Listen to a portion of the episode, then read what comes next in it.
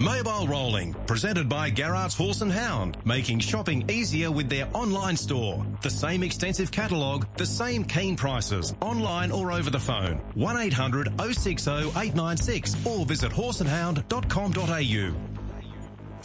Yes, good morning everyone. Welcome to Mobile Rolling. And look, I know in a couple of days it's going to be the 20th of July, which uh, my eldest daughter Sarah celebrates her birthday. But I do know with my connection with harness racing, there's a couple of very important people that also celebrate their birthday on the same day. One of those is Lisa Ryan, and the other one is Darren Billinger. And Darren's going to celebrate a very special birthday this Wednesday. I believe it's going to be his 60th, and I thought I'd get him to join us on the show this morning. Good morning, Darren, and happy birthday for Wednesday coming up. Yeah, I don't count your chickens. I've got to get there yet. you'll get there.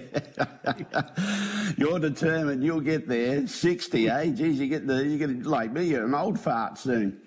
Yeah, well, we have been the same age the whole way through, Jimmy, so it doesn't really change. But uh, yeah, no, it's a pride. I don't feel 60, so but that's the way it is. It's the way it is. Yeah. Oh, fantastic! I, um, and I and I spoke with Julie, uh, your wife, or, or, the stable manager, if you like, uh, because you're out busy working horses. And I said, "What do you got planned?" And said, "Oh, we'll probably end up going to. I think it's your one of your favourites and your dad's, uh, your late father's favourite restaurants in Salisbury, the Emperor's Crown. Have something to eat there." Yeah, yeah, that's the place. Yeah, that's, uh, I always think of Dad when we go back there, but uh, no, I like it there. So uh, why just go there and have a quiet family show and yeah, and uh, move on. Um, now, because we, we get access to all this, it shows that you're 59. It also shows you've had 849 wins in your career, um, Darren, now that we can get access to all this on the Harness Racing website. So there's quite a few wins there. Have, have you got a target for a 1,000? Have you looked at anything like that to, to try and achieve? Is that on the bucket list? Yeah, I think I've had a few more than that actually. And that old mate, they didn't start on the computer till about 84, and I started driving in um, 79. So they haven't yeah, got the first yeah. five got the first five years on there, so I'm I'm pretty close to 900, I think. Um, but uh, yeah, oh, a thousand would be all right. But uh, no, I can't see that happening. We only work a small team now, and um, trying to cut down a bit. So we're just enjoying it, and uh, we've got no real aims on numbers. Yeah. Well, we had a winner Saturday night with Rocky Monalu. He's been the horse that shows you've driven. The last two wins have been on him, so he's given you an early birthday present, and you would have been happy uh, to get him home for the, the Brook family. Yeah, no, he's going extremely well. He's he's been a bit of a frustrating horse. Um, he's always shown a bit on the track and never produced it at the races. But I think um, the last couple of runs have proven that he's you know the pennies dropped and uh, he's worked out what he's out there for. And yeah, I've been quite impressed with his last two wins, and hopefully there's more more to come. Yeah, and does Graham Brooks still live at Naracoorte down the southeast? Yeah, sure does. Yes, him and Daryl have got a property down there, and um, yeah, he pops up every now and again to um, have a look at him, but uh, hasn't been up the last two weeks, unfortunately for him. But um, he's had a few dollars on it, big odds, so he's been a happy chappie. Yeah, for sure. Um, I looking at your, your profile that they've got some of your major races. Obviously, uh, two Group Ones. Uh, come on, Frank. When you took him to uh, Melton, he won the the Vicbred final there. That was back in 2012, and also uh, saved a corker when the Oaks was a, Group One back in 2007. So a couple of Group One victories there. But even further back than that, Smashing Sampras uh, goes back to 2005. Now. Uh, I think that that was classified as a listed classic. I reckon that was when you took him to Moonee Valley and he, he won the was it the Claimers Cup or something like that. Yeah, it was a twenty thousand dollar Claimers race, and um, he uh, he needed to be swam because uh, and we were living out at Two Wells at the time, so we made a decision to take him over, and, and, and we'd presume he would have got claimed, and, and he was, but he, he won the race as well, and it was a, it was a, it was a great result for everyone, and a great thrill to win at Moonee Valley. I think probably I don't know when they closed down from Moonee Valley, but it wasn't much after that. And uh, yeah, it's something I'll always remember. Yeah, for sure. And, and uh, going a bit deeper, bred by a great man in Kim Mosey, and, and with the name Smashing Sampras, obviously, uh, did David Sharp name, like he was the owner, did he name him after the, the tennis great? I didn't have him when he was named, but I presume he did because David was right into tennis. And, and um, so that's where I think he would have got the name from. Yeah, yeah. A couple of Southern Cross wins, obviously. Uh, Fred's Safari most recently, and Come On Frank back in 2011 as well. And uh, they've, they've, listed page one as a, major mares Group Three win as well. So a few Group winners there, Darren. Um, so. Uh, Southern Cross, is, is that something that you'd like to target again to try and win a game with a, a couple of wins there already? Yeah, it's always a nice race to win, but um, I don't think I've got the cattle to do that at the moment. And um, Graham's not a real one to pay up for these sort of races. So, um, yeah, I haven't really got anything. Rock to Success is, I think, the only one that's um, eligible for those sort of races. And, uh, yeah, I think there's a few better than him at this stage. Yeah, okay. All right, well, well let's talk about uh, what we've got today. Uh, I think you got about four drives today, if I've counted right. I, did I count right? Yeah, you got that part right, yep. Yeah, well, there's, there's a start. Um, and uh, where do we start with? Uh, you got Star Rider, who you drove on Saturday night. Um, Toughville, drawn the inside. Uh, how do you think he went Saturday for today's race? Yeah, well, actually, I thought he hit the line pretty good Saturday night. He, he, he says seventh, but he, he wasn't far away. I think there's about five or six across the track. So he went all right, but that's a, you know, I think it's a hard race again today. But he's got a nice draw, so sucked along on the inside that he might run a place.